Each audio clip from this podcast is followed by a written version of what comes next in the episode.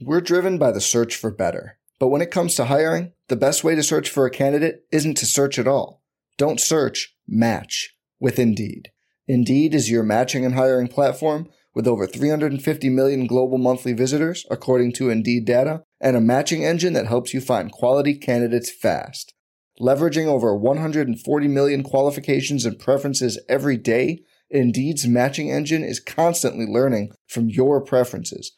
Join more than 3.5 million businesses worldwide that use Indeed to hire great talent fast. And listeners of this show will get a $75 sponsored job credit to get your jobs more visibility at Indeed.com slash BlueWire. Just go to Indeed.com slash BlueWire right now and support our show by saying you heard about Indeed on this podcast. Indeed.com slash BlueWire. Terms and conditions apply. Need to hire? You need Indeed. This podcast episode is brought to you by Coors Light. These days, everything is go, go, go. It's nonstop hustle all the time. Work, friends, family expect you to be on 24 7. Well, sometimes you just need to reach for a Coors Light because it's made to chill. Coors Light is cold lagered, cold filtered, and cold packaged. It's as crisp and refreshing as the Colorado Rockies. It is literally made to chill. Coors Light is the one I choose when I need to unwind. So when you want to hit reset, reach for the beer that's made to chill. Get Coors Light in the new look delivered straight to your door with Drizly or Instacart. Celebrate responsibly. Coors Brewing Company, Golden, Colorado. Support for this podcast comes from US Bank. When it's time for a new credit card, the best ones do way more than just buy stuff. And that's why US Bank offers credit cards that make every day more rewarding. Earn cash back, score points when you shop, dine out, travel, or binge watch, or get a low intro APR. US Bank credit cards were designed to fit your lifestyle. So make every day more rewarding and check out usbank.com slash credit card. US Bank credit cards are issued by US Bank National Association ND. Some restrictions may apply. Member FDIC.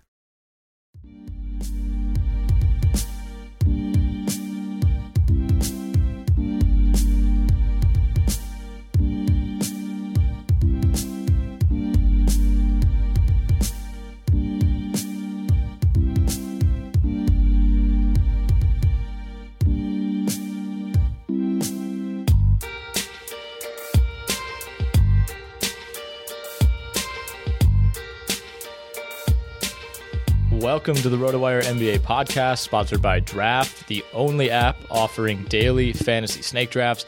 It is Thursday, January 26th, better known as MarShon Brooks' birthday.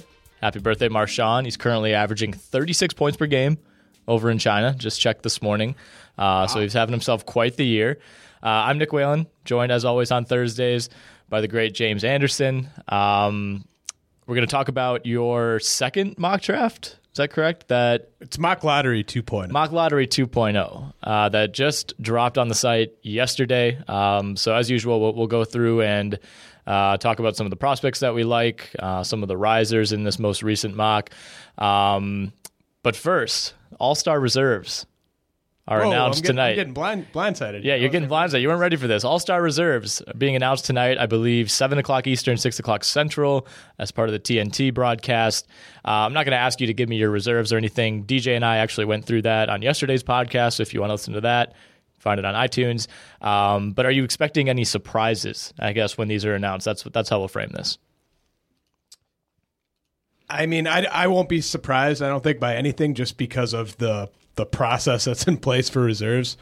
Um, it should be a bunch of guys that are pretty deserving. Obviously, there are too many guys for not enough spots. So there's going to be some guy who has a really good case that's going to get left out. I'm kind of interested to see uh, how many Utah Jazz make it because I think you can make a case for Rudy Gobert and Gordon Hayward to make the uh, Western Conference squad, but I just don't think there are enough spots to get both those guys on. And I wouldn't even be surprised if they were both left off entirely. So, uh, kind of interested to see what happens there just because of how good of a season those two guys are having and how good Yeah. of a season the Jazz are having. I think it helps guys like Hayward and Gobert that Chris Paul is not going to be healthy for the All Star game. He's a guy that would have been an absolute lock. Blake Griffin, I don't think he's going to make it. I mean, he, I think he's only played 27 games. He made it. That would be a joke. I, I no, I agree. I think he's right on the border though. Like, I, it wouldn't be egregious if he made it because he was he's been really good, and like if he didn't get hurt, he would have for sure made it. And I it's not it like would- he played five games. I think it would be egregious if he Okay. made it, just because of how many good options there Sure. are Yeah. outside of him. Like okay, to to put him on that me- that means you're leaving a guy Mm-hmm. home who has played almost the whole season Okay. at an All Star level. What about Mike Conley? I think he's played six or seven more games than Blake. He didn't have the chunk absence like like Blake did, but he's you know he missed four games here, six games there. He's not really an All Star to me. I think Okay. uh, is definitely an All Star, so I I would assume he'll make it, and that's enough representation for the Grizzlies. Yeah, I'm with you. I think Memphis is a one All Star team. I'm even a little bit has. You you you uh, really love to kind of decide how many All Stars teams should get. Right. I, this is, I'm in charge of this. That's sort of your your thing. Like with Yeah. the All Star game is there's certain teams that in your mind. I I mean, if they get more than X number of All Right. Stars, it's it's a complete travesty. Let's say, yeah, I don't know, just throwing like I don't know, the 2014-15 Hawks. Like they maybe should have got two. They got four, and that was too many. Uh, does Klay Thompson make it? Oh, I guess yeah. I mean, the Warriors is another one. Uh, I think Thompson- Jazz where you're. He absolutely, in my mind, should make it, and I'm not sure that he will. Uh, I think that, like, for, like for instance, like he absolutely should make it over a guy like Mike Conley. Uh, I think people would fight you on that, but I agree. absolutely should make it over anybody on the Blazers, Dame Lillard included. Uh, absolutely should make it over anyone in San Antonio's front court other than Kawhi Leonard, in my opinion. Uh, I'm fine with Anthony Da- uh, Anthony Davis is starting, but I'm fine with uh, Demarcus Cousins making it just because his numbers are insane. But he's the only guy other than Anthony Davis that I think should make it from a, a non-playoff team. What about Boogie? Cousins, that's what I said. Oh, you did? Okay, yeah, I'm yeah, sorry. Yeah, so Cousins, Cousins and Davis, to me, make it just on Okay. their them being that awesome, even though their teams kind of suck. But uh, nobody from Denver should make it. Gasol from the Grizzlies, Mm-hmm. Westbrook. Uh, I mean, do you think DeAndre should make it? No. Okay. I think he. So no- I think in a lot of years he's having an All Star caliber season, but I don't think he has a chance. So are we say we're saying no Clippers? No, but kind of by technicality. Yeah, okay, Like so- everyone knows they should have two and would have two under normal And just- circumstances. Just Harden from the Rockets. Yeah, I mean, who who would the second one be? It's tough. Like they've had a lot of like, you know, Ryan Anderson's been good, Eric Gordon's been good, Beverley's been good, but like none of those Okay, guys so- are playing like all stars. So let's say the the four Warriors: Kawhi, Harden. one, not sorry, I don't I don't think Thompson's getting in. I I, think I'm he just going to make the should, but I case don't that think he, will. should. Like so, I would put Lillard in over him. I for the would- record. I would not. Uh, so this would this would be mine. It's twelve, right? Yeah, twelve in each so conference. four Warriors: uh, Kawhi, Harden, Gobert, Hayward, Russ, Gasol. That's ten, Davis. and then Davis and Cousins. That's my twelve. Okay. So I guess right. the only one is the only one we disagree on is Klay versus Lillard. Sure. Or would you take Klay over one of the Jazz guys? Personally, yeah, I think the Jazz are a one All Star team. Okay. As, as I as I laid out extensively on Wednesday's podcast. I think I think to me Gobert has a good case for defensive player of the year right now, and so Yep. I would be totally. I I think he needs to be in. Mm-hmm. Uh, and then to me, I I'm gonna reward. Like I think Klay is just a better player than Damian Lillard. Like I I don't really care about the fact that he's the fourth best player on his team right now because that's just I mean Damian Lillard would be the fourth best player on this team right now. So I think he's a better player. His team's in first in the conference. Dame's team's 20 and 27.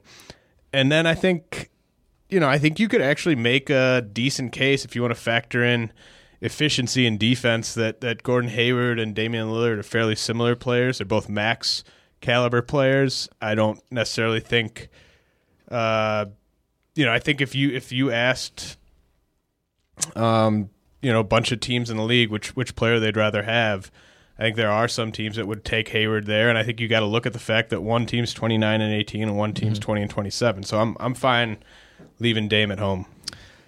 So is it okay that the Spurs are 36 and 9 and are, and are only going to have one All-Star? That's the Spurs. No, I agree. I mean, they had two last year and it's not like it's not really a knock on Aldridge. I think there's just so much talent in the West and like honestly, I wouldn't be that surprised if the coaches picked Aldridge. I think there are more deserving players, you know, several more deserving players. But if you, if they look at the record and say this team's only two and a half games behind Golden State, they deserve two. It wouldn't be the end of the world. I just do I don't think, that. Let me let me ask you this: What do you think the Spurs? They're thirty six and nine right now. What do you think their record would be if Lamarcus Aldridge hadn't played a single game this season? I feel like this is a leading question. I don't know. Like like they'd probably still have like 33 wins. Yeah, I know. Yeah. It'd be like 30, maybe 32, 33 Uh, wins. yeah. like I know. They have so much depth up front. Like Bertans and Dedmon play like 15 minutes a game. Dedmon might be an all star. Who knows? I mean, DeJounte Murray. I don't know. easily make that up. Uh, How upset are you that DeJounte Murray is not playing in the Rising Stars game? ooh. Do we need to address this off pod? So This is a- I'm trying to remember who's all on the the USA team. Uh, It's a pretty good roster. There's no one fine. really. Yeah, there's no one really egregious. it's fine. You know, it, it is what it is. I, th- I think he. I think he'll probably be on it next year. It is what it is. That's very big of you to say. Um, okay, so here we go. Uh, In the U.S., Booker, Brogdon, Chriss, Ingram, Kaminsky, Okafor, Russell, Jonathan Simmons, KAT, and Turner. So like Simmons to me is like Well, a little questionable. this is Frank's a little also- questionable. Like they're not going to put two Spurs on this team. I mean, I, I don't think so. But I don't like, know. There's like eight Nuggets on this. Well, I would put Dejounte on over Frank just for aesthetics. Like I don't need to see Frank Kaminsky Right. play in an exhibition That's game. the type of guy you want to see in these in these games. Is a Kaminsky. uh, but it's it's fine. It's whatever. Yeah. Okay. Well, I'm sure you'll be as eagerly anticipating the announcement tonight as me. You'll. I'll probably. We'll probably be texting week. during it, right? Like Yeah, probably. Probably not. Um, I think I'll probably have to just like let you know later in the night what happened because you won't be watching or have any interest. Uh, but I will be glued to the television as soon as I get home. Um, all right. Well, let's talk about the mock draft. We'll get to some more uh, current NBA news later in the podcast. But Markelle Fultz, number one. Uh, that's the Brooklyn pick. Of course, would be going to Boston. Lonzo Ball at two to Miami, Josh Jackson at three to Phoenix, Dennis Smith at four to Philly. That's the Lakers pick. If it falls outside the top three, it goes to Philly.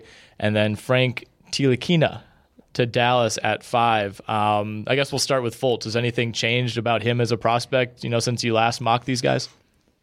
nope. I think uh, Boston and Miami going one two. I, as long as those are the top two teams, I'm gonna have it going Fultz ball pretty much from here on out, just because uh, all the rumblings suggest that Pat Riley wants one of these two point guards over a guy like Josh Jackson. Uh, I don't really see Boston going. I mean, Boston could really use a guy like Josh Jackson. Honestly, I mean, their defense is their their biggest problem right now, and Fultz isn't going to really help that. But getting a guy like Fultz allows them to not give Isaiah Thomas a max deal, which I gotta assume they're smart enough to know is a bad idea. Well, see, we should talk about that because he's playing so well lately offensively that I think it's kind of masking the defensive issues. And Boston has not been a very good defensive team this year, and that's something that I think everyone just assumed they would be good on D because they have a good coach and they have so much depth and they have you know these smart Bradley type of guys who are you know labeled as these these great defenders, but. Boston's defense has not been that good, and they're going to have what's going to be a very uncomfortable decision to make with Thomas. Yeah, I mean, like Fultz isn't a great defender either, uh, but like Fultz is big enough and athletic enough that him sort of going out there and not really trying on defense is still good enough for him to be like only in the bottom third of defenders. Whereas like Right. if Isaiah Thomas isn't trying on defense, he's the worst defensive player in the league. Yep. No, that's very true. I, th- I think the the floor as a defender for Fultz is pretty high, like you said. Like he, I, I think he just looks like he'd be a good defender. Like in a lot of ways that I think Westbrook, for a long time, like before these last couple seasons, when people started really picking him apart, I like used to think like back like in his first three or four Yeah. seasons, I used to think Russell Westbrook was like a monster on defense. Well, because he Just looks like because right. you see the steals every now and then, and you know he, he he he's flying around. Like you don't realize like okay he's flying around because he's so out of position, or he's leaving his man to go double, like that type of stuff. Like I don't know that Fultz. I haven't watched enough of him to see and really analyze how he moves defensively, but he at least has the tools and the size where you're not. You know, like Thomas can try as hard as he wants, but at the end of the day, he's five nine and he's an easy guy to move for bigger players. Like with Fultz, you don't have that worry. So here's like a just sort of a comparison I kind of made with Fultz. Like the bar to clear if you're going to be a score first point guard who's a below average defender, not necessarily in terms of defensive tools, but in terms of effort, is extremely high to clear. Like the only guys that can pull that off and and be the best player on a playoff team that we've seen recently are Curry, Harden, and Westbrook. So if he's that caliber of offensive player, then I think he should be the number one pick. If he falls short of that, though, then he's kind of in that Kyrie Irving, Dame Lillard class of guy where he's still a very, very special offensive player, but he's not good enough to be like, oh, well, he's on the team. They're probably going to make the playoffs almost regardless of who's surrounding him. Like, you would say that about Steph Curry, James Harden, Russell Westbrook most years, unless it's just the worst collection of characters you could you could assemble. You'd assume those three are going to be able to carry a team to the playoffs sort of by themselves. But we've seen Kyrie Irving, we've seen Dame Lillard this year, even with a solid cast around him. Uh, those guys aren't good enough offensively to make up for the fact that they are shoot first point guards who don't play a ton of defense. So that's kind of the uh, dilemma with Fultz. If you believe he's good enough to be in that sort of Curry, Harden, Westbrook tier, I know a lot of people make the James Harden comp with him.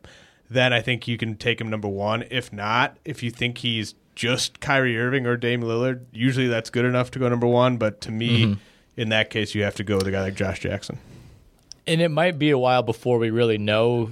You know, like I, I think for him right now, and maybe we'll look dumb in five years, but like right now, it seems like he has a floor of one of those Lillard, Kyrie types, where it's like it's hard to imagine him being significantly worse than those guys. And like, I feel like if you get Kyrie or you get Dame at number one, like you're pretty happy with that. Like obviously, those are flawed players, and they're not guys who can carry a team to a title.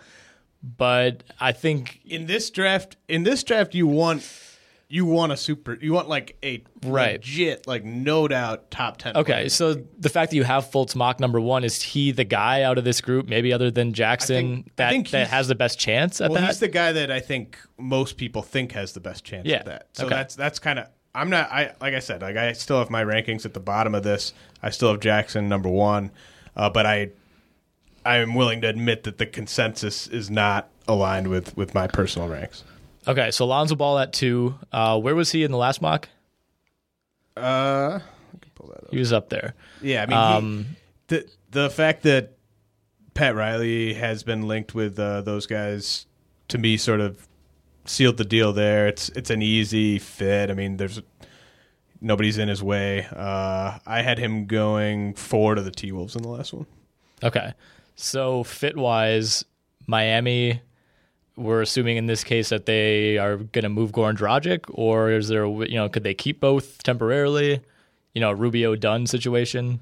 I think they'd love to move Dragic. I think a lot of teams in the league would love to move their point guards right now, and I just don't think there's a market out there. So mm-hmm. that's I think the Heat would have moved him already if they had the right deal in place. Right. Yeah, I think I think you maybe do a draft day type of thing where you have ball sitting there, you're on the clock, and you have a deal lined up with this other team who was hoping to kind of get in the mix for one of these elite point guards, realized, oh crap, like we're picking tenth or whatever, and, and we're just not gonna have a shot at any of these guys. We still need a point guard for next year, so we'll take Dragic and Right. we'll give you sixty cents on the dollar. Like I Sure. think that's kind of what it's gonna come down to.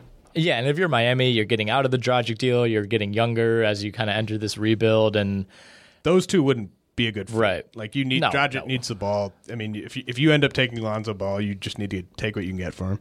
right, exactly. And and I think Miami's plan to reload in free agency, as they've done so effectively for the last decade, like with the new CBA kicking in, it's just gonna it, guys just aren't gonna be available. You know, like Miami as a destination still is attractive, and Pat Riley and the stability of that organization still are very attractive, but are you going to leave $80 million on the table if you're a superstar player just to go to Miami? Like, I feel like the situation that you're in would have to be so volatile and you would, you know, have to hate the organization or the coach or whatever so much that it would just be crazy for any player to, to leave. And I think, you know, what, what was in the previous CBA or the current CBA, it was basically, all right, you can stay and we can offer you an extra year, or you can go for basically the same money. You just don't get the extra year now the difference in, in finances is so big that I just don't think it's quite as feasible for teams to poach free agents, especially like Miami has. So I, I obviously am not super super uh, well versed in the new CBA, but wait, like, what? There there are guys that aren't going to meet those requirements for right. deal. That's right? also like, correct. Is I think so. I think like Paul George might not reach that right. qualification. I, I think yeah, I think so too. I think everyone just assumes that oh, if you're a star player, you're automatically getting this mega max. You know, like there's only going to be, and I'm it's got to without be. You looking. have to make one of the top. You have to make one of the All NBA teams, right? Well, there's that. You have to have a certain number of years of service. Like it's not like Karl Towns could be first team All NBA and then just like be eligible for that on a second deal. You know, like you have to have X number, and cl- clearly I'm not super well versed in the CBA either. Westbrook is like just untouchable. Like he he's he meets all the qualifications, right. service time, all the all that type of stuff. He he meets all that, but I, the other yeah. guys are a little less. Well, I think it, you have to be in the league a while. Like I'm pretty sure Russ doesn't meet it until this summer, right? And so like guys who have entered the league, you know, after Russ, and like granted, that's been a while. I mean, that that's Paul George, that's Cousins, guys like that.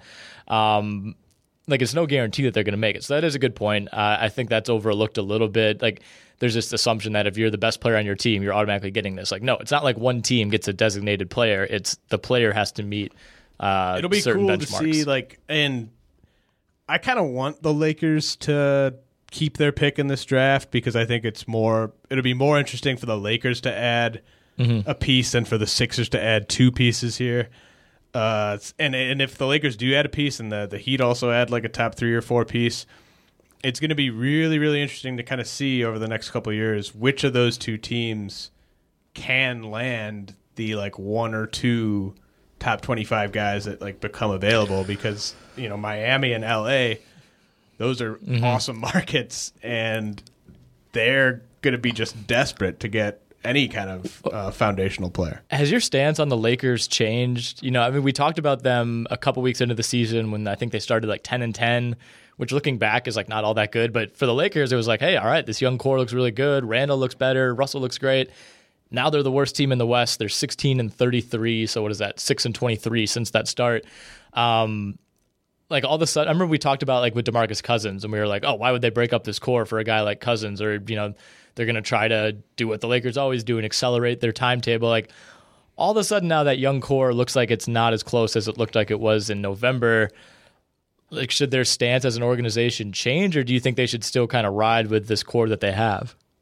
I still I still don't think I would break up that core for Cousins, honestly, like this type of thing is going to take a lot longer than people expect. I mean, like the the T-Wolves for instance, coming into the year, how good did we think those three guys were going to be, or how good did I specifically think those three guys were going to be? And think how much further those guys are ahead of Right. the Lakers guys. It's like you love the. T Wolves Like, core compared to the Lakers. Yeah, but like, so if we if we assume like the T Wolves are maybe one or two years away from getting into the playoffs as a young core, to me, this Lakers core you can double that, and it's not a slight necessarily on the players. It's just like if it takes Karl-Anthony Towns three or four years to become a two way like franchise player. Right. Then it's going to take Brandon Ingram like Yes, five exactly. years to, to get there at least. So I, I just think Ingram's the piece too where you can't make any kind of conclusions about what he's going to be based on what he's done this season. Like it's just not going to be that quickly. Like you're, you're going to have to wait till the end of next year before you even sort of have an idea. I, I just don't think it's. I think it's way too early to make any kind of. Uh, you know, I agree, claims but them.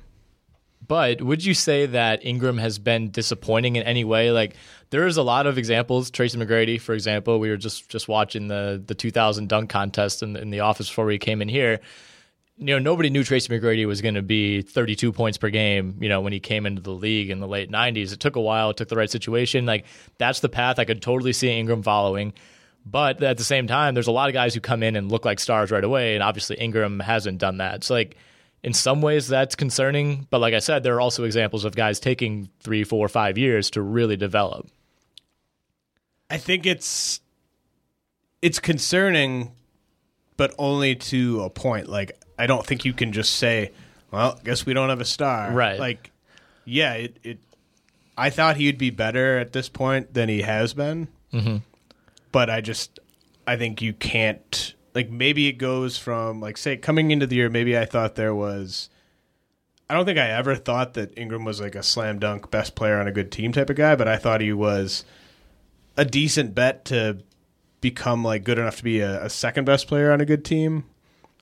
And, you know, maybe I was 60, 70% confident that he'd get there. Now maybe I'm more like 40% confident, but that still could happen. You know, I mean, it's, it's just, mm-hmm. it's too early to say that they are just totally screwed. Like they need this pick in this draft. Though. Right. I would be absolutely fascinated to find out if you could shop Ingram to like every team in the league, like just just in like a straw poll, like what would you be willing to give up for Brandon Ingram? Because I think it would vary pretty wildly from oh, team yeah. to team. I think there are teams that probably love Brandon Ingram and would be willing to give up way more than you'd think, and I think there's some teams that would say, you know, all right, maybe a future first and you know a, a B level asset. I, I mean, obviously, there's no way to really find that out, but I think it would be really, really interesting because his value is is I think you know sky high for certain teams and, and probably pretty low for others. Um, getting back to the mock, you have Jackson at three. We've talked a ton about him. Kansas uh, got blown out really by by West Virginia earlier this week, but Josh Jackson was one of the lone bright spots for Kansas in that game. Had four threes, huge dunk, one of his probably five best dunks of the year, which for anyone else would be like a, a you know season making dunk. It was a top three dunk. It was nice. Yeah, it was nice. Um, but I mean, has anything changed with Jackson? I mean, I think we both love him. I he could go as high as one. I don't think he'll fall lower than three. The the, the only thing like I want to say about Jackson, and we can move on really quick, is I get so furious when I'm like at home or or listening to like a podcast or or watching Sports Center or something like that, and the analysts are just like, well, you know, if they get a high pick in that draft, they could get Markelle Fultz or Lonzo Ball. Like it always just stops there. It always is just like, well, they could get Fultz or Ball. Like who do you like for number one, yeah. Fultz or Ball? Like I just get so furious like about that because the other day for Jackson, and it's it's uh, not going to change anytime soon because people just don't don't care because he's a yep. he's a basically a glorified role player on one of the best teams in the country mm-hmm. instead of leading a team uh, even if that team has no yep. hopes of going to the NCAA tournament like the Washington Huskies. I I was watching some game over the weekend, I, some one of the games that was on on Saturday, and I I forget who the broadcaster was, and that's probably for the best, so I don't call them out by name. But they referred, they were basically doing exactly like what you said, and they said Markelle Fultz or Alonzo Ball. Like you, are throwing these out there, and you don't even know the guy's first name. But that, that's really what it's come down to. And like you said, I think Josh Jackson in a normal draft is the guy and the guy that would be, you know, you'd hear these like, oh, they're they're just going to tank for Jackson. Like, if you can get Josh Jackson at three, that is such a steal, and I think that's exactly what it would be for Phoenix if this is what you know ends up transpiring. Uh, Dennis Smith, you have at four. This again would be the Sixers because it's the Lakers pick, and if it falls outside of the top three, it would finally convey uh, to Philadelphia. I think Smith finally had his first kind of national coming out party uh, against Duke. Put up with 34, I think, on Monday.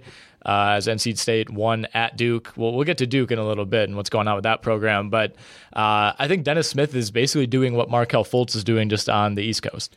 He's been an absolute monster since ACC play began. Uh, had some kind of games where he came and went like earlier in the season, uh, but he's been flirting with triple doubles fairly regularly. Uh, dropped some thirty plus point games in there. Uh, his his effort level gets questioned, I think, more than uh, most of the guys sort of in the top here. To me, this was kind of I don't love the fit because Smith's not not a great shooter, doesn't really project to ever be more than like a 36 ish percent shooter. He's a John Wall type of shooter to me. Okay, yeah, I mean that's even worse than that. But uh, I don't know. To me, it's it's not a great fit. But I think Philly in this scenario, they're picking four, they're picking six, the Mavericks are picking five. They know Dennis Smith's not getting past the Mavericks here, and they know that if they take him at four, they probably get the guy that they maybe really want at six because the Mavericks might reach on a point guard. They might even like a guy like Teclina, like enough. Like they might think he is the best player available at five. Uh, but either way, you're definitely if you're the the Sixers, you're definitely getting either Jonathan Isaac or Jayson Tatum at 6 Whereas if you pass on Smith here to take one of those guys, then you might be forced to like take both of them, and you don't really want to walk away Right. from this with two more forwards on that team.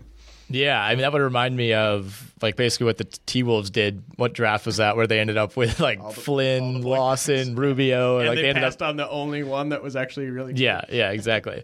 Um, but I mean, this is a situation too where, and again, you know, at this point in the year, who knows how the how the lottery is going to turn out? But like, if it would end up being, you know, Sixers four, Mavs who desperately need and want a point guard at five, Sixers again behind them, like.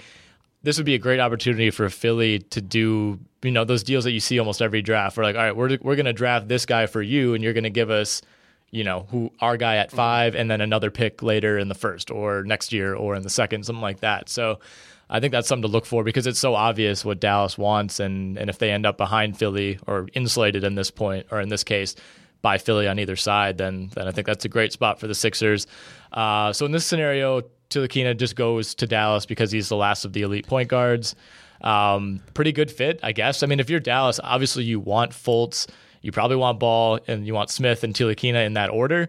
That could all change So- though by the time it's May and June. that's what we're kind of that's what everyone sort of has on their big boards, but I don't think that's what every NBA team has on their big boards. Like you'll hear people like I've I've heard people talk about the great four point guards in this class, and it's Fox and not Ntilikina Yeah, that, like- that, gets uh, thrown in there, and it's like, well, yeah, Fox is probably going to be a lottery pick. He's probably going to be a starting NBA point guard for quite a while, but he's not the fourth best point guard in this draft, and I think Ntilikina if you just factor in size and athleticism, like Lonzo Ball is uh, an inch taller than him, uh, but Ntilikina much better athlete than Ball. So like if you're just factoring in athleticism and size, he's the best of all the point guards just in terms of measurables.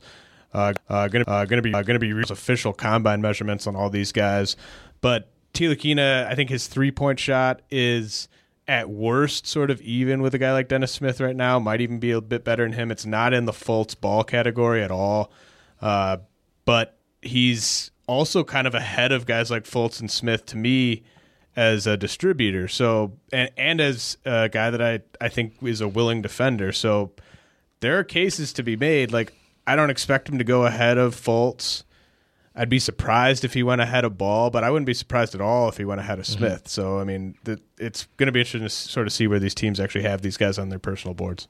The RotoWire NBA podcast is brought to you by Draft. We already know you love fantasy, so we know you'll love playing fantasy on Draft. Draft is a simple daily fantasy app where you can do snake drafts just like the ones you do at the beginning of your season long leagues. On Draft, it's draft day every day. You can do drafts whenever you want. They last for just one day and they only take minutes to complete. On Draft, you can play for free, or better yet, you can play for money. Get this your chances of winning money on draft are almost three times better than your chances of winning on FanDuel or DraftKings. If you're playing fantasy for money and not spending hours a day doing it, you absolutely need to be playing on draft. Join me. Download Draft now. Just search Draft, D R A F T, in the App Store.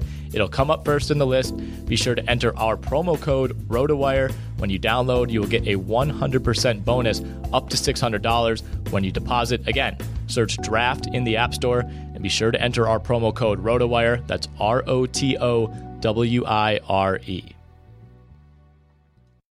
Okay, so now we're outside of the top five. I'll let you kind of take a look at these next six or seven guys and just kind of cherry pick who you want to talk about. I have Isaac going number six, Jonathan Isaac, uh, small forward from Florida State. We've talked about him plenty, but uh, I think he would be the Sixers' actually number one choice if they only had one. If like the fourth pick was their only pick, I actually think they would take Isaac just because he is uh, the best shooter of these guys available and can impact the game in a ton of different ways without having the ball, and that allows Ben Simmons to have the ball. Uh, you know, he here here are his numbers over the last three games against UNC, Notre Dame, and Louisville, three top 15 teams. He's averaging 18.7 points, 10.7 rebounds, 1.3 steals, and three blocks per game while shooting 63% from the field, 55.6% from downtown, and 94.4% from the line in less than 27 minutes a game. Like, that's insane. Like, if those were his numbers, if that's what he was doing throughout the entire season, like, he would probably be the favorite to go number one overall. And this is a guy, like, people have been talking about unicorns a lot. To me, he's the unicorn of this draft because he's a six foot eleven small forward with a seven foot one wingspan, nine foot one standing reach, shoots thirty eight point five percent from the line on or from beyond the arc on the year. What's the highest you can see him going? Like what what how high would it have to be for you to say I'm going to say there's a 0% chance he goes that high. He's not going one. Okay, so you're ruling Um, I, I don't think he goes two either. I think he's going to come across to some teams as a little too raw. I, I think three is the highest he would go. Okay. And yeah, I mean, I, I guess and he's one of those guys too that he's going to test well. I think you're What gonna. if he's on? What if like these past three games are just like he's obviously not going to keep shooting sixty three percent from the field, fifty six percent from Well, downtown. you don't know that. But like, what if it just comes down to like fifty eight percent from the field, forty five percent from downtown? What if he does that the rest of the way? teams are going to be watching. I mean, when you play six straight ranked teams, I, I was watching their game the other night, and like no team has played six straight ranked teams since like sometime in the '90s. I mean, like they're they're on you know they're on TV and there are scouts at every one of these games. There's two other you know borderline NBA caliber prospects on this team. Like he's not just a no name guy that's having a little bit of a breakout here. Like, I mean, I I think. I, I do wonder if like he, he doesn't have a game where he goes for like 30 if a team will say we don't know if this is a guy who we can ask to be a future star but like if you're philly you're basically drafting him to be like your do it all who can maybe be like your third option sometimes That's but he can I also be your so fifth option on- and play just as hard That's why I love him so much on Philly. Is like he would be having great him as the third guy with Simmons and Embiid is Right. just so perfect on so many levels. Uh, and I think the the reason why I could see him going, like to me, I'm not willing to rule out him going. I'm not willing to rule out him going number two. Honestly, like I, I think he could go that high. who would have who would have him at two like what team would pick him at two I mean, the would it be Sixers would it be Philly? pick. Uh, I could see the they would take him over josh jackson you think because that, that's what it would come down to you know I could see if he. Th- this is like assuming he continues to because like early in the year, like this guy was like a no doubt top ten pick, and there were games where he was scoring like seven points. You know, like the past three games against the best competition he's faced all year, he's actually putting up like true lottery pick numbers, mm-hmm. and he's the guy that's considered the most raw of the bunch. So, like, if you are comparing him and Josh Jackson, like, I'm always going to be a Jackson guy because I think he will uh, eventually shoot, you know, 34, 35% from beyond the arc in the NBA. And at that point, I think he's a superstar. Uh, the defense to me, the the motor gives him a, a big edge over a guy like Isaac. But I could see certain teams just looking at the three point shooting of those two guys, seeing like a 12, 15% gap there and taking Isaac over Jackson. So I, I'm not going to say that the Suns, the Sixers, uh, you know, the Wolves, even if they if they go on a skid here, or the you know, I mean, I, I could see those teams if they end up getting lucky, getting the number two pick. I could see those teams taking him over a guy like Lonzo Ball. Uh, not obviously not not likely to happen, but um, you know, that's Isaac's the to me. There's that's the end of like the elite like franchise altering players in this draft. The there are some other excellent like all star caliber players in this draft, but after Isaac, I mean, I go Tatum at seven, Jayson Tatum at seven, Malik Monk at eight to the Magic. Uh, Tatum was going to the t- Timberwolves at seven. monk kind of seems like a magic guy if he's not going to the kings the magic will be right He- there I think it's it makes a lot of sense. You know, they can kind of get a. when when's how long's that front office going to be hanging around? It can't be much longer, right? I mean, like the whole many- how many Memphis, picks do they New get before they Orleans, like to- right? Yeah, they're. uh and they They haven't done well. yeah, so like th- this kind of gives them a chance for the uh, mulligan on the Mario Hezonja pick. Uh, the De'Aaron Fox going to the Kings at number nine. This just seems so obvious to me. Like they want a point guard so bad, and you know he's a Kentucky guy, so they're going to get all excited about pairing him with with Demarcus for for no real reason. Yeah, right. They'll be like, well, they like they in their minds like he played with Demarcus and Willie Cauley Stein in college. like he's basically John Wall. Like you know, so Remember John Wall? There Yeah. you go. Um, I didn't realize he Fox like I knew like shooting wasn't a strength for him, but I didn't realize till I went and, and looked it up when I was doing this. Like he shoot like fifteen or eighteen Yeah, it's percent bad. from beyond the arc. But it's weird because like his jumper looks pretty good. He hit one the other night against Tennessee. He had a nice catch and shoot at the end of that game when they were down. I mean, granted it was like a desperation situation and he had to shoot, but yeah, he like you would expect if you watched him shoot a jump shot and you watched Lonzo Ball shoot a jump shot, you'd be like, "Oh, Ball's the one shooting 15%." honestly, like if if we get to the end of the season and Fox is shooting like twenty percent from three, and he's taking like two a game, so Yeah. it's not a, a nothing sample size. If that's what he's shooting from three, to me that's enough to knock him out of the lottery altogether. Be, like if I'm a if I'm a team that knocks him out of my on my big board, This I is the Kings though. Right. Yeah. The Kings would love him, uh, regardless of that flaw. Uh, I have the Pelicans taking Lauri Markkanen at 10. Uh, that's kind of an interesting fit just because the Ryan Anderson, Anthony Davis thing didn't go that great. And I just think that, to me, Markkanen is the eighth best player in this draft, uh, ahead of Malik Monk and De'Aaron Fox. Uh, so I, I just don't see him falling past 10. I think the Blazers, I have the Blazers taking Harry Giles at 11, which is uh, sort of a fun one given the Blazers' history of taking big men with lower body physical concerns and getting burned there. Uh, Robert Williams for Texas A&M, I have going to the Knicks. I think that that's like he's a six nine guy, super super long arms, one of the five best athletes in this draft. Who's kind of a center and a power forward's body, whereas Porzingis is a power forward or is a power forward and a center's body. So I think that'd be a kind of a cool pairing. Yeah. Yeah, I like Robert Williams a lot. I think he's basically what people wanted Thomas Bryant to be this year. And like Thomas Bryant's been fine. He's, he hasn't been bad, but I think Williams is is the guy that you're most often going to Yeah. see in, in mock lotteries over him. Miles Bridges still hanging around. Yeah, I, He is like the least Stan Van Gundy guy ever. well.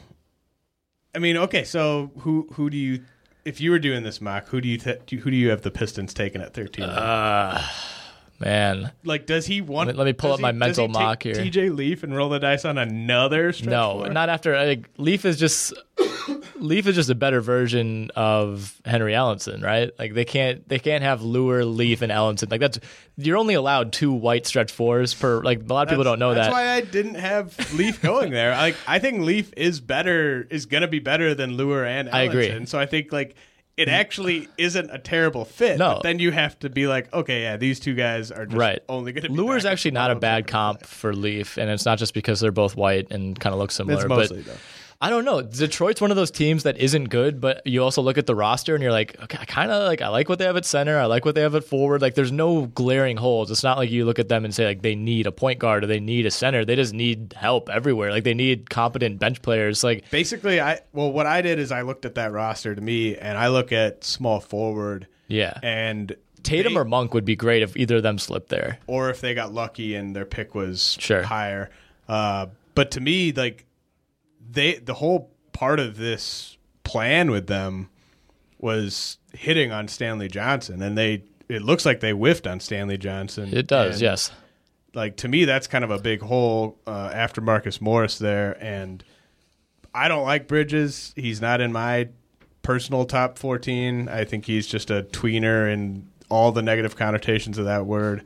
But uh, this would give them a chance to kind of take another swing at that sort of 3 three and D uh, wing who can guard threes and fours. Uh, Bridges is just like a bad Michael Beasley.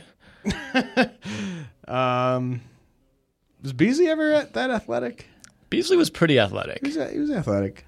Um, I mean, he, he was great rebounder. Uh, Suspiciously good rebounder at the college level, considering he's probably only like six eight. yeah. Um, All right, well, let's finish out with the new guy here. new guy. Who is this new guy? Not only not only is this new guy going number 14 to the Milwaukee Bucks, but I just put him in my top 10. I have him number 10, 10th best prospect in all the land. Creighton's Justin Patton. So Pause I for applause, or Look, let's. I mean, look, you heard it here first, folks. Folks. Um, I did watch Justin Patton for one game this season, so in my expert opinion, um, I think he. I don't think this is outlandish, and I think as we get closer to the draft, you're going to hear a lot more about Justin Patton. Um, Creighton as a team probably won't get the attention that it should because they just lost their starting point guard and arguably their best player, and they probably you know, I mean, this was a team that could have easily been, you know, a dark horse elite eight type of team, and now they're probably not that. Um, but Patton, I mean, he's the real deal. Size wise, is a true seven footer. He's only a freshman. It's not like this is some, you know, 24 year old who you look at as having limited upside. I mean, he he's a four star recruit. He was the best player in the state of Nebraska. Could have gone to a lot of other bigger schools. Um, but it's looking like right now, in terms of his his individual prospects, he made the right call going to Creighton. Um, do you see any comps with him? I mean, he's a defensive minded center, but it's not like he's a total sieve on the offensive end either. No, he's. You know the the thing that really just stood out to me watching him is how well he moves given his size. Like he, just in sort of the way that he, uh, it, it looks like a wing kind of moving around in a center's body at times. He he's not as quick. Like if if you're just doing a full sprint, like full court, he he's not going to run as fast as as a wing. But just in sort of close quarters, he's very agile. Is like the exact opposite of a plotter.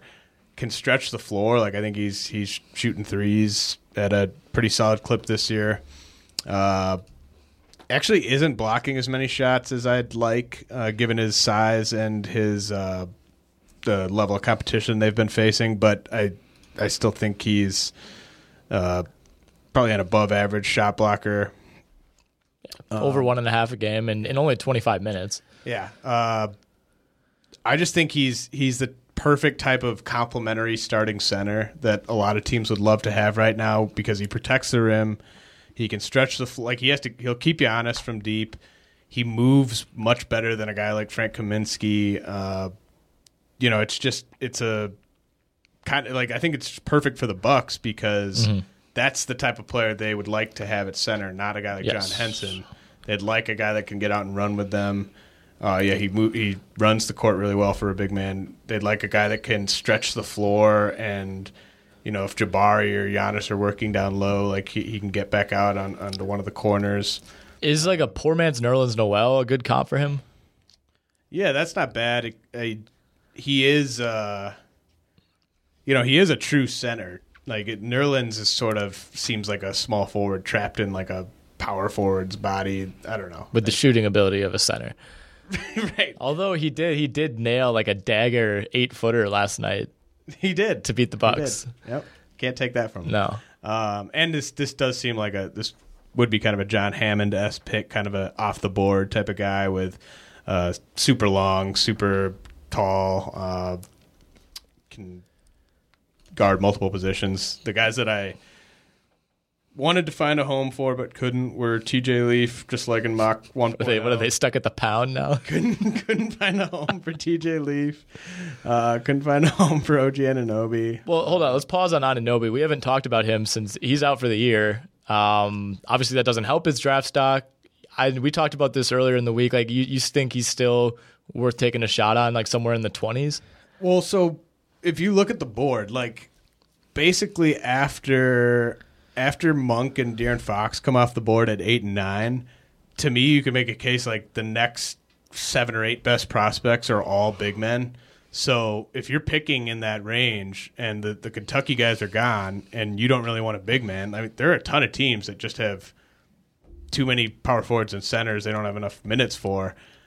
Like I could see that's why I see Miles Bridges pro- probably sneaking up here, and and a guy like OG Anunoby, even though he is so raw offensively, just to have that defensive stopper on the wing and just kind of gamble that he will develop into a solid offensive player. Uh, a guy like uh, Rodions Kurucs from uh, overseas, who's Ah, of a- a, draft and stash type of guy. um, you could take him and uh, like that. That's kind of filling a need on the wing instead of taking a guy like like say you're sitting there and Ivan Rabb's maybe the best player on your board, but you don't think he's better than your current power forward. You just don't really see him really moving the needle that much. I could see teams taking a guy like OG Anunoby and mm-hmm. just hoping it works out. Yeah, that would that would be a very Bucks pick. You know, he he would Anunoby? Anunoby. Well, just in terms of like the going for upside when the other options are solid, but you know very limited upside, as was kind of the case with, with uh, Thon Maker in this pa- in this past draft. Uh, but we'll do more draft talk um, on most of these Thursday pods going forward. Um, let's get back to to a little bit of NBA before we wrap up. So the Knicks, as of this afternoon, have reportedly now reached out to Cleveland, the Clippers, and Boston about Carmelo Anthony deals. Cavaliers, all indications are that they've said no, which is the right thing because Kevin Love is better than Carmelo Anthony. A lot. The better. Clippers, the Clippers are interested, but they say they're not giving up CP, Blake, or DeAndre. Is there a trade for the Clippers that New York would accept? Because I think I think Melo would waive the no trade clause to go play with Chris Paul. It's probably one of the two or three places he would waive it for, but it's hard to build a deal without including one of those guys for Carmelo freaking Anthony. Yeah, I don't. I just don't see it. Like I've I've never. I mean, when did this stuff start up again? Like a month ago. Like Yeah, I mean it's really picked up the last couple of days when that report that Yeah. they had contacted Cleveland like came out. to me, it's just it's still borderline zero percent chance because not only do you, does he have to waive the no trade, and I don't think he would waive it to go to Cleveland. I just don't think Lala would be down with that. Uh, I I agree. I think he would waive it to go to the Clippers just because it's L.A. But I also agree he wouldn't waive it if it meant they were losing uh, Blake or CP or DeAndre, and I don't think the Clippers would do it for one of those three. So that I think you can delete that one. I, th- I think, uh, like you said, the Cavs. The only one that they would do it for, or the the Knicks would do it for, probably is Love, and the Cavs wouldn't do that. So you Right. eliminate that one. Boston is interesting because they actually have non-foundational pieces that would be attractive. Like the Clippers, you could build a deal and say like, all right, Redick, Austin Rivers, No. and who is like who like if you're the Knicks, like that doesn't help you that much. That that's that's a non-starter, Right. Even though I love Redick, like the Knicks aren't doing. The that Celtics could offer like three better assets than anything the Clippers could what offer. What are the odds? Melo waives is no trade to go to Boston. I would. I don't think uh, I think it's getting to the point where New York has made it pretty clear, or at least Phil Jackson has made it pretty clear that they don't want him, and it's But like if I'm honestly, if I'm him though, like, and my wife, if I care about like where my wife wants to live, uh, which he presumably does, like she doesn't want to live in Boston, obviously. Um, she could stay in New York. It's not that far. I'm sure she doesn't want to. It's like an hour train ride. I'm sure she doesn't want to uh, be living in two separate places either. Um, to me, if I'm Carmelo Anthony, I want to. I want to out. Part of part of me wants to outlast Phil. Like I want Yep. to be like, like screw you, asshole. Like I'm I'm here. Like you are the one who like nobody likes. Like I'm not gonna waive my no trade just to like give you the the perfect roster that that you're looking for here. Like if I if I don't want to be in Boston. Uh, Uh, when I said it was an hour train ride, it's actually like a four-hour train ride. So once again, I'm flaunting my you- geography you think- knowledge. Yeah, you think Lala's taking Big big train? geography guy. Oh, I'm just hopping on the train, gonna go visit Carmelo. no, I think Melo would still live in New York and he would commute to, to Boston every day. Okay, he's taking the train to practice. Yeah, yeah, yeah. Well, I don't know. I mean, it comes down to it's it comes down to what Carmelo Anthony has been criticized for so much lately: business versus wanting to win. Right? It's like if wanting to win comes first, of course you're waiving that no trade clause. But does it come first? I don't know. I think people don't have questioned that and very fairly. To those extents, though, like to the extent of, like, I don't think a t- I don't think a lot of NBA players want to win that much. Like you're. All, all the fans of all the teams want their favorite players to want to win that much, but I mean, it's just not like if if you love your life in New York, your wife loves your life in New York, you're getting paid a ton of money, like you value being like a Knick. Uh, it's just not like and and for what to go to Boston and lose to the Cavs in the Eastern Conference Finals, like Yeah, probably. so much better about that than, than being the Knicks Yeah. and, and having your season. You get vacation early when you're the Knicks. Well, the thing with the Knicks is like, it's not like he's a free agent after this year. You know, it's like I think if you're Melo, you look down the road and you say, like, yeah, we have Porzingis, but that's about it. It's like it's not like next year's the year for them or even the year after. Like you're still so far off if you're the but I, Knicks. I also think NBA players like really value uh, and playing in a system where they're getting as many touches Yeah. as they want to get and Carmelo Anthony like is just not a good enough player anymore to where he can go to a legitimate contender and not see a huge downtick in usage from what he's getting right now with the Knicks. Like if he goes to Boston or he goes to the Clippers or or the Cavs for that matter, like he's seeing a huge downturn in in usage and to me like from, just from experience with like just seeing what NBA Back when you were in the NBA. like they don't they don't like uh, giving up touches like until they're on their absolute sort of last until they're like sort of Steve Nash Lakers type Mm-hmm. of stage of their career. The only I totally agree with you, but the only reason I think it could maybe work is that in LA and Cleveland you have LeBron and you have CP as kind of the liaison.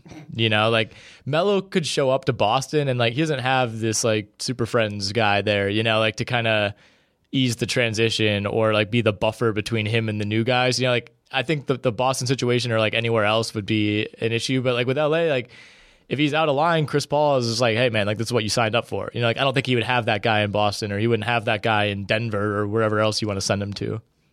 Yeah, I I think he I think it's like legit that those guys would like to play together, but I just don't I don't think they understand like the implications of what that would mean for all of them. Like I think they see like- it as like an all star I game. mean, it's kind of like LeBron like saying like I'm going to need you guys to go get like another good player. Yeah. Like with what, man? Like, yeah, exactly. How do you want like- to and then he goes like, "Well, it's not. That's not my problem. I don't know. Like you do They're, it." they're the ones that put the team together. Yeah, right. Like, well, kind of. I'm just like, saying, I needed a- guys that you told us to get. I need like an eight time All Star on this team right now. Who? Well, I don't know. It's up to you. Yeah. yeah, I that, that's exactly how I see that situation. I mean, the Cavs. I don't know what the expectation is. Like, how far into the luxury tax do you want to go? I love like, you know, I'm the biggest, like one of the biggest LeBron guys out there, but like the pettiness, like the Twitter thing when he his first tweet the other day about like, you know, I didn't mean to call out David Griffin. He's done a great job. Blah blah blah. I'm like, wow, that was really good. Then he follows it up with something along the lines of, I'm just saying we need to improve. If we want to win another one, if that's the goal, like of course that's the goal, dude. Like, what are you what are you implying? Like he basically is saying, I don't know if I think they're complacent now that we won one. See, if if LeBron's goal, if if the only thing he cares about is winning another one, then he's not letting them play him 36 minutes a game, like in the name of locking up that one seed. Right.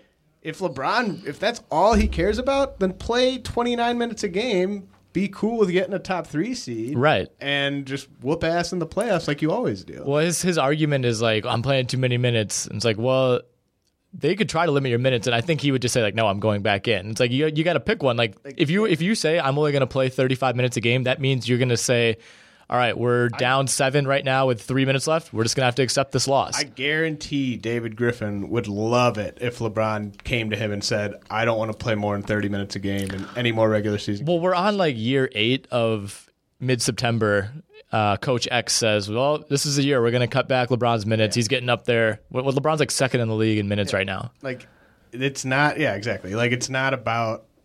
They're they're not like, oh, we got to keep playing LeBron, man. We need to win these games. Like, it's it's LeBron that's Yes. the reason why LeBron's playing. If LeBron said I'm tired, there's no way they're forcing him to go out there to play the Kings and or play this you know, 46 like, "Nope, minutes. I need you back out there, man. yeah, he's actually now first in the NBA in minutes played per game insane. as of today. That is how Yep. insane is that? It's it would be insane. it's insane that he's in the top 10, let alone number Yeah. one. He should not be in the He top 10. Be anywhere. He shouldn't even be within Guess like, where- distance of the top. Guess where Kevin Durant is on that list? Like fifteenth. 28th. Yeah. And that's a little bit of, you know, the Warriors have kind of, like Curry's like 38th, you know, because that's just how they operate. But like Kawhi Leonard, 38th as well. How Him much and of Curry. this is LeBron wanting to kind of at least have like a MVP case out there? Like, is it is that I think so all too. this is? I think it is. Yeah, I like, think it's I'm part of it. What else? What? Why? What else is his motivation for for playing this many minutes? I don't know. That is, he a good just question. So like hands on that like he just can't. I think there is sit that. on the bench and like watch. I think it's really hard. Players out there. No, I think so. I think it's really hard for him to give up a game. You know, it's like like I said before. If there's four minutes left and you're down ten, like LeBron in his mind thinks, okay, I'll get out there and I'll just get us back in the game. Like there are sometimes you just have to sit back. Like the Spurs do this so well and say like, yeah, yeah, if we put Kawhi in there, there's like a twenty percent chance we'll come back and win, but we'll take you know we'll take the loss and you know keep his minutes down, and in the long run it'll help us. Yeah. No. I mean, I, I think, and also like you're you're about uh, getting a contend or getting a getting another. I, I I have to mark down two times now that you're using profanity. you don't have to. We actually do. stuff out. No, we actually do. No, we don't. Because of the yes, we actually do. I'm not kidding. Because of the iTunes rating. Luckily, I have a little bleep sound effect, so don't worry. Continue. Swear away. Okay, well, um, the like he was complaining about needing a a playmaker in a game where they got blown out by a Pelicans team that didn't have Anthony Davis. Like, does he want a playmaker or like the best defender in He the got history of the NBA? he got Like, bullied by Terrence Jones for half of that game. Like he's also part of the problem here. It's like his little uh, his rogueness on defense hurts them like, a little bit. It's just turnovers. nobody nobody anywhere and even the people in that locker room don't think the Cavs are just going to flip the switch and just whoop everyone in the East Right. the playoffs start. Like those are just games that happen Yeah. in the regular season. Well, but to me, there is a little bit of a concern when, like in that Kings game, what Kyrie goes for. What did he even finish with? Like, uh, Kyrie had a great game. Kevin Love had a great game. LeBron had a second straight triple double, and they still lose. Like it wasn't a game where Kyrie went like two of nineteen, or like Love just couldn't hit anything. Like the fact that the big three plays well and they still lose games is a little concerning. But we've gone through this each of the past two seasons with the Cavs right around this time of year, and they always seem to be fine. Um, okay, real quickly, LaVine's not doing the dunk contest. Very sad. Um, That is sad. kind of a kind of a cop out by him, but Aaron Gordon's going to be there. Sounds like it'll probably be three like borderline D leaguers around him, Like but three of Aaron Gordon's buddies, like yeah, just bring your friends, Aaron. Like, Um, three point contest though, we're not really sure who's going to be in that. Uh, you and I have discussed the possibility slash necessity that Dion Waiters, especially after these last couple of games, needs to be in this thing. Um, I think we kind of think like you know, there's this tradition where they use like these ball racks. You grab from the rack and shoot. Like if Dion's in it, he gets his own clock. Maybe there's no clock for him. And he has to take, gets yeah, to- he just gets to dribble. Like he, gets, there's no uh, rack. Somebody passes him the ball. He like maybe waves off a screen, and he has to cross over at least two times before he shoots. balls, right? Right, he has to Like, shoot 25 so, like, times. he just gets 25 shots. Right. And he can like do whatever he wants. Yeah. You know, any kind of shimmies he wants to do, has to stay behind the line. Yeah. Gets unlimited time. Yep. And he gets to compete with all the other guys. Right. I And- think there should be a separate division for guys. Like Ersan should be in it, and he should have to pump fake, or you know Harden could be in it, but he'd have to like try to draw foul every couple shots. Yeah. Uh, I would just, I would get such a kick out of how much Dion Waiters would care versus how much the other players would care. like, he, He'd be out there like calling foot faults, like his foot was on the like, line. still, like, where do you think Dion Waiters thinks Dion Waiters ranks in the NBA right now in terms of best players? It was not long ago that he publicly declared that he wanted to go to the Sixers just so he could be their best player. Um, that was like only a year ago. Fast forward, and he basically found that situation. Right, like this is his dream scenario. Um, yeah, I think he th- he views himself as a fans never question whether Dion Waiters wants to win. Did you see that quote this morning from Spoelstra that said, uh, "It's almost like he has this irrational confidence." you think? Like, it's almost like it's irrational almost, confidence. Yeah, um, that's like saying like uh, Michael Jordan. It's like it's almost like he has that killer instinct. Yeah, yeah. I think he has a little bit of confidence. Um, I think there should be a big man three point contest or a three point contest where you take the eight worst three point shooters in the league and make them do it. Hassan I that Whiteside. would be fun. What are you talking about? You wouldn't want to watch like Rondo versus Whiteside versus I would like Rondo. I, the the worst guards, I'd be cool with. Like, I like a as like a punishment. yeah, like uh, this is what you get for being so bad at three Yeah. pointers. Now we have we get to watch you try to Okay. twenty five of them. Uh, this is kind of like the argument like uh, a bunch of pitchers wanted to be included in like they wanted to have their own home run derby at the All Star break. Uh, you know, it, I I think it's only cool if you get a guy who's so good that he actually would have a chance of beating the normal. Like if you if there was a big man who was so good at shooting threes that he could actually hang with, you know, the the Klays and Stephs or whatever. That that to me is interesting. But if you just have like the eight best centers who shoot threes, then it kind of I I think two minutes into it, you'd be like, oh, this isn't that Yeah, interesting. that would have been cool in like 2003, but now like half the centers in the league shoot threes anyway, so it wouldn't They be would that it wouldn't be that crazy. six balls and Yeah. you know, Like, all right. Well, that was that. uh, okay. Well, I'll ask one final thing. Who do you want to see in the, the skills competition? Sucks. Like, I don't think it's cool at all. But it would be kind of cool if they forced bad dribblers and bad passers to do it. Like, this is another one that I think I would love to see Hassan Whiteside do the skills challenge. Like, what player would you want to see go through that little mini gauntlet? Well, I'd li- I'll I'll throw waiters out there again, just because like when was the last time he worked on his passing? Well, that's the thing. The passing thing would come up, and he would just like wouldn't know what to do. He would just freeze and like He would just call kinda, like, timeout. bypass it and like take whatever penalty. just be like, I'll take the penalty. Go right by, wave it off. I'm good. I'm good. Um, man, I don't know. Like, who's a bad dribble? Like, because like I said, I feel like LeBron's a bad dribbler. with the okay.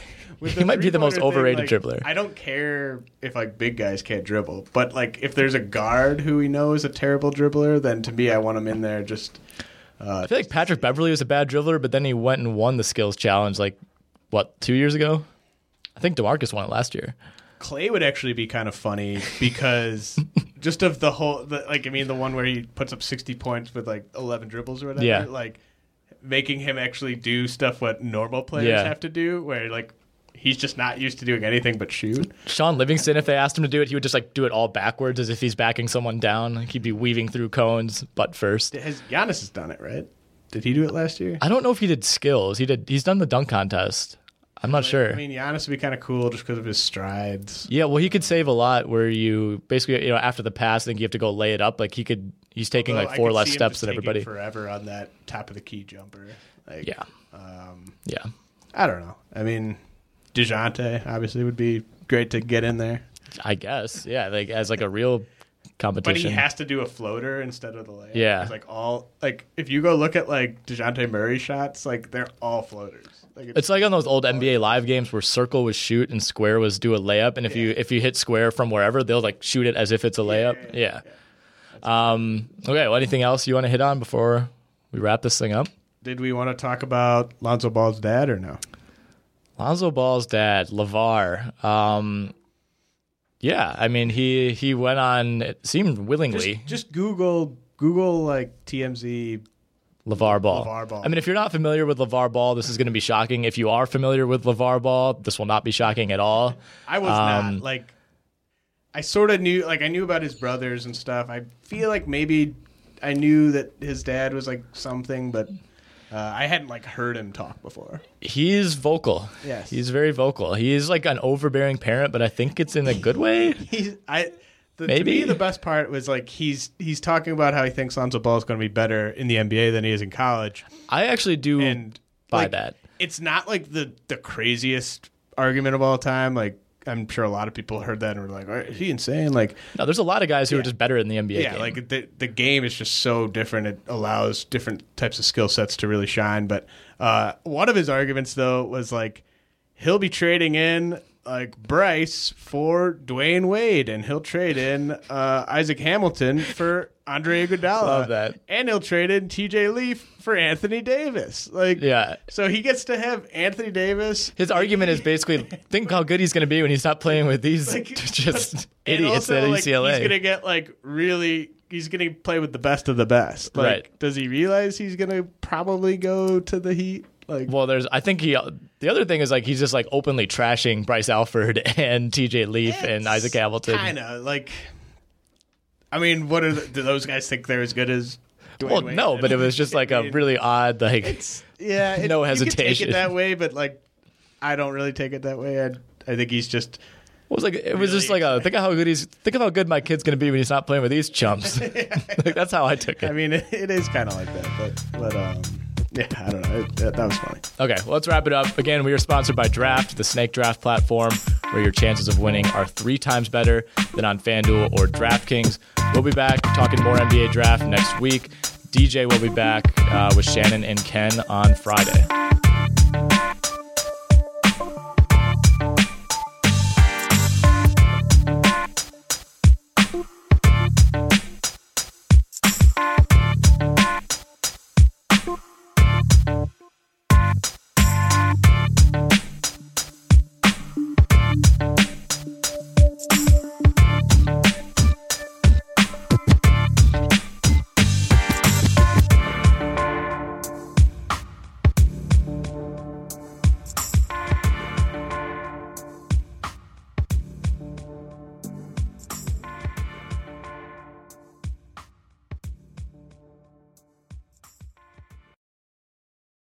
If you own a vehicle with less than 200,000 miles and have an auto warranty about to expire or no warranty coverage at all, listen up. CarShield has a low-cost month-to-month vehicle protection plan that covers more parts than ever. Visit carshield.com/audio to find out how you could pay almost nothing for covered auto repairs. Drivers who activate this vehicle protection today will also receive free roadside assistance, free towing, and car rental options at no additional cost. Get your free quote today at carshield.com/audio. That's carshield.com/audio.